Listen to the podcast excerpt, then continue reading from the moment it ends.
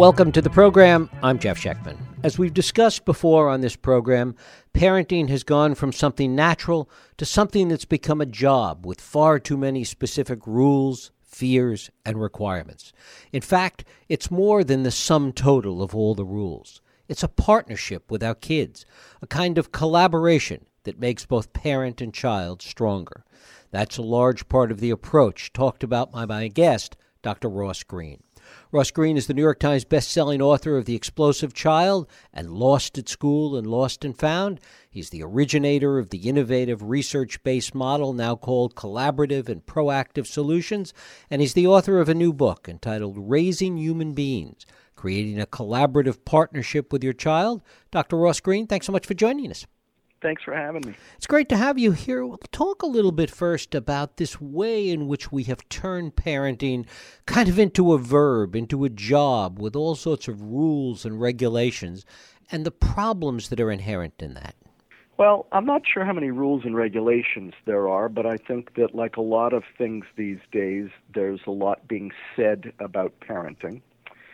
Um, I think it's a good thing to think about what kind of parent you want to be rather than just to parent on instinct or on impulse. So I don't think it's a bad thing to think about what kind of parent you want to be. Like anything, I guess you can think about it too much and get really overwhelmed with all the advice that's being tossed your way. And I certainly didn't want to contribute to that in this book. But I do think it's a good thing to think about what kind of parent you want to be and what kind of kid you're trying to raise. Mm-hmm. Talk about it in that regard. This idea of trying to kind of sculpt a child, either in, in the image of the parent or trying to get the child to, to turn out a certain way. Well, I think that that's a myth that parents mm-hmm. have that kind of control. Um, I think that there are parents who still operate under that delusion but as I talk about in the book, uh, kids are already somebody when they pop out. Um, they have a personality already. They have preferences already. Uh, at some point, their skills will emerge.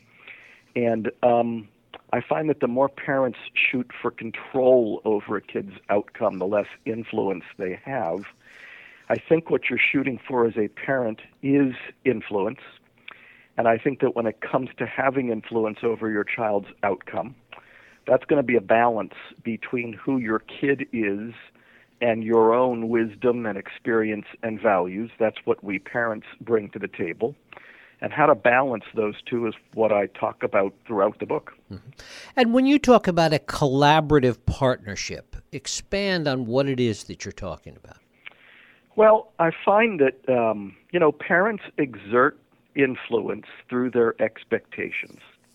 Um, one of the things people sometimes get wrong about my work is that they think it means dropping all of expectations. You can't parent without expectations.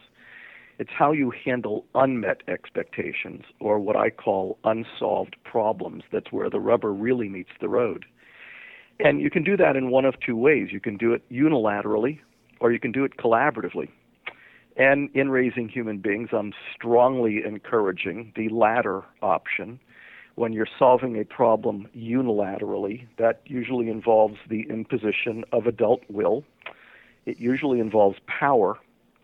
And um, when you're solving problems collaboratively instead, it's a partnership. Uh, this is a this is teamwork. Y'all are teammates. You and your kid are working together to solve the problems that affect his or her life. This is a partnership. And I find that that's a much more effective way to have the kind of influence that all parents are looking for. And talk a little bit about where the problems arise. What are the mistakes that parents make that, that really runs counter sometimes to this kind of collaborative effort? Well, I think that there are parents who are so wrapped up in being in complete control that they lose sight of who their kid is and they try to get their kid to be somebody who their kid is not. I would say that that is big mistake number one. Um, big mistake number two is that when a kid is having difficulty meeting expectations, it's because something's getting in the way. It's not that the expectation is necessarily a bad one, although you do want to give thought to whether your kid is actually capable of meeting your expectations. No expectation is a good one if your kid can't meet it. But what I find that we parents often do, um, and this is a big mistake, is we just try to sort of use our power and our will to try to make it so when we would be a whole lot better off if we were talking to the kid and listening and exploring what's getting in the way, what's making it hard for you to meet that expectation, and coming up with solutions that not only took our concerns into account, we, we adults have very important concerns about why we want kids to meet certain expectations, but also the kids' concerns into account about what's making it hard for them to meet a given expectation. I find that when that kind of give and take is taking place, I find that when parents are inquiring and listening and making the kid feel heard, kids are a whole lot more receptive to the idea of hearing what the parent has to say and working together to solve problems. Mm-hmm. Talk a little bit about the, the, aspect of this with regards to parents and how it that the rapidly changing nature of the world today impacts on, on what we're talking about. That that the underpinnings are constantly shifting. Well, um, I find that um, back in the 50s, it was rock and roll, and um, in the 60s, it was long hair. Um, these days, it's social media. I, I find that there's always something new that kids are getting turned on to that parents are concerned about because it's not what we faced when we were their age. And that's going to be true with every generation. Um, bottom line is parents still have expectations and kids still have concerns about why they want to do what they want to do. And when there is no meeting of the minds and when we're not listening to each other that's when conflict occurs. And as it relates to the world um, goodness that's when conflict occurs in the world as well. This is not just parents and kids. In this book, parents and kids are a major focal point, but in some respects, they're just a metaphor for what causes conflict between all human beings, and that is we don't listen to each other, we don't take each other's concerns into account, we try to use power to um, make it our way. That's when conflict happens. And bottom line is, if the concerns of both parties in a given unsolved problem aren't addressed, I promise this problem is not yet solved. How much is this a bigger problem today than it might have been 30, 40 years ago? Um, I think that there are a lot of human beings who are concerned about the species these days. Now, whether that's because um, of a rise in terrorist attacks or whether it's because of what we're told is a bad case that most of us are suffering from of empathy fatigue or compassion fatigue, or whether it's because we have a presidential candidate who seems to be disparaging virtually every person of every gender or um, ethnicity. Um, I think people are worried about the species these days and how we're treating each other. And that's why another big part of the book is talking about how, when we are parenting in a collaborative fashion with our kids, we are also teaching the skills that are on the better side of human nature, skills like empathy and appreciating how one's behavior is affecting other people and resolving disagreements in ways that don't involve conflict and taking another person's perspective. When those skills are present, we see the better side of human nature. Mm-hmm. And when those skills are absent, we don't. But we seem to have forgotten that those skills need to be taught and practiced and modeled. And so, one of the questions I've been asking a lot these days, including in raising human beings, is are the ways in which we are going about parenting and teaching and disciplining and interacting with our kids teaching those skills? And are there skills that can be taught, and how does one go about teaching them? Modeling them is one aspect of it, certainly, but what about teaching them in the abstract? I think you are teaching those skills in a very explicit way when you are solving problems collaboratively using the three steps that I've been talking about for a long time, beginning with my first book, The Explosive Child, which was 18 years ago but continuing with this one. And those three steps are called the empathy step, the define adult concerns step and the invitation step, but the names of the steps don't matter quite so much as the ingredients.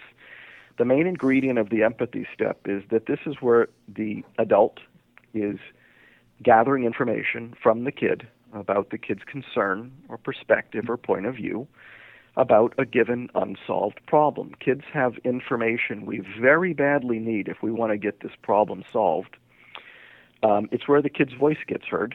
You know, one of the things we're hearing about these days is that there's a lot of people whose voices aren't feeling heard.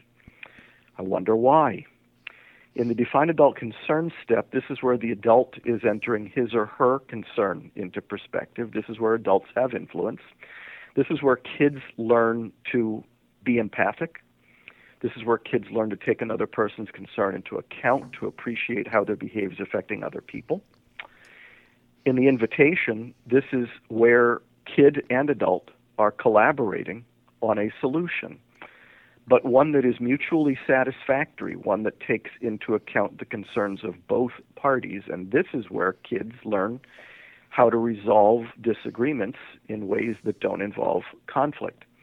When you're solving problems with these steps, you're teaching those skills very explicitly, and you are also calling into question the notion that parent child conflict is inevitable I actually don't think parent child conflict is inevitable. I think it totally depends on how we parents go about solving those problems. Um, it doesn't have to be a conflictual thing, it's just a problem that needs to be solved, and then it comes down to how are you going about solving those problems. What are the parallels in terms of so- peers solving problems between each other, and how is that related to the parent child relationship? Um, well, I think that when you're parenting, you are teaching skills, you are modeling certain things. But the same, same three steps can be very productively applied to interactions between kids, to interactions between adults, and even to interactions between nations. Um, we all want our voice to be heard. We all want our concerns to be addressed. Um, none of us likes to have someone else impose their will on us. And that goes for parent child interactions, kid kid interactions, adult adult interactions. We all need to get a whole lot better at this. How much do generational memes play a role in this? We hear so much today about millennials are this, Gen Xers are this. How much is that part of the equation? Well, I think that parenting has evolved. I think that kids back in the day were commodities. Um, now I think we appreciate that kids are not commodities. Um, that it's not a bad thing to listen to what a kid has to say and to take a kid's concerns into account.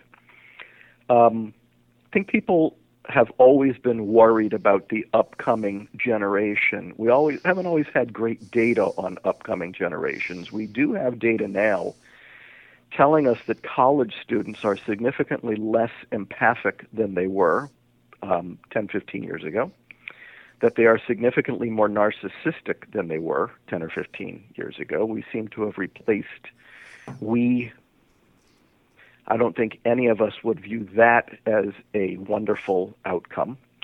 Um, I think that um, it's a good idea to look at whether upcoming generations are as empathic as we would like them to be, whether they are able to work as a team.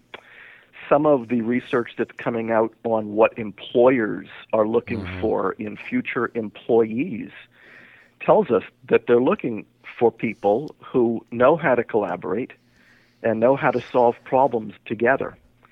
So, what I'm writing about in Raising Human Beings is really not so off the wall, though, not only as it relates to generations of the future and the qualities we're looking for in our kids, but also the qualities employers are looking for in future employees. And of course, one of the things that we're hearing more and more about in education today is this idea of, of collaboration, whether it's in a project based format or, or yes. whether it's in just the classroom in general, that collaboration is a key not only to succeeding in today's classroom, but as you say, succeeding in today's workplace. No, no question about it. Uh, education has gone through quite a transformation as it relates to not just having a teacher stand up in front of the room and um, uh, dispense brilliance. Um, instead, what almost all classroom teachers now appreciate is that there are a lot more things going on in a classroom than the dispensing of information. There's helping human beings learn how to work together and collaborate with each other. In raising human beings, what I'm doing is I'm extending that to how we parent. Mm-hmm. Talk a little bit about brain research and, and general research today that really is supportive of so many of these findings that we've been talking about. Well, probably the most important thing the research says to me as a child psychologist who's been working with very behaviorally challenging kids for a very long time is that we've been way too focused on motivation as the key to what's going on with a kid who's not doing well. What the research tells us is that it's really skills that are getting in the way for kids who have difficulty meeting our expectations. Now, as relates to the behaviorally challenging ones that I've been working for forever, um, it's it's skills in a whole variety of different domains: social skills, language processing and communication skills, the skills to regulate our emotions, the skills to be flexible and adaptable. But those are the very same skills that come into play when more typical kids are having difficulty doing well. Why is that important? Because if that brain research is to be believed, and it is to be believed, it's very compelling, and we're not just talking about a couple dozen studies here, we're talking about a mountain of research, mm-hmm. then it may suggest to us that um, what we've been doing for a very long time when kids have been having difficulty meeting our expectations. And what we've been doing for a very long time has been mostly using carrot and stick approaches rewards and punishments, which are motivational, may not have actually been what the doctor ordered. Um, if if kids who are having difficulty doing well are having difficulty mastering some of the skills that are required for doing well, carrots and sticks don't teach those skills. Rewards and punishments don't teach those skills. Stickers don't. Timeouts don't. Detentions don't. Suspensions don't. Hitting a kid doesn't teach those skills. Um, we need to take a much closer look at strategies that do help us teach those skills. And one of the things this well researched model that's talked about in raising human beings, one of the things the research tells us about that model is that it's a very effective way to teach skills and the kinds of skills that we've been talking about so far. So, this is a book and a model that is very oriented toward what the brain research has been telling us about kids for a pretty long time now. What are you finding with respect to the disparity between different socioeconomic groups and how it relates to what we've been talking about? Well, if our research is to be believed, um, then implementing the model described in Raising Human Beings is not different across different socioeconomic groups. We do know in a very rough way that different socioeconomic groups do have uh, different inclinations toward physical punishment. Um, and physical punishment doesn't teach any of the skills that I talk about in raising human beings. Um, beyond that, I'm not sure how much socioeconomic status has to do with this. I would say that when you are stressed by your neighborhood or by putting food on the table, um, the bandwidth that you have for thinking about what kind of a parent you want to be may be a bit stretched. But I also find that parents of a high socioeconomic status are frequently very distracted as well because they've got stressors of their own, stressors that are related to work and being really, really busy. And so, to tell you the truth, I, while the stressors may be different, I find that everybody's way too busy that everybody needs to take time to think about what kind of parent they want to be. And if we don't have time to think about that, if we're so stressed and so busy that we don't have time to think about what are we trying to accomplish here as parents? Then that's a pretty sad commentary on where we've ended up. The other aspect of that, though, is something you touched on before, and that is the, the cultural environment and the coarsening of the culture and the degree to which that plays a role in this, and that that's different with the different socioeconomic groups.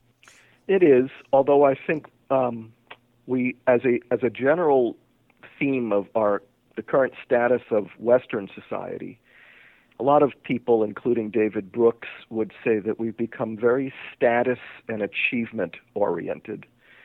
Um, and when you're status and achievement oriented, I think it makes it a little harder to think about yourself as a human and to let your humanity shine through and those skills that I was talking about earlier. I don't think that they're mutually exclusive, but I do think that being status and achievement oriented does take some of the focus away from what kind of human being you want to be and, and what kind of human being you want to raise. Dr. Ross Greene, the book is Raising Human Beings Creating a Collaborative Partnership with Your Child. Ross, I thank you so much for spending time with us. Thanks very much for having me on. Thank you.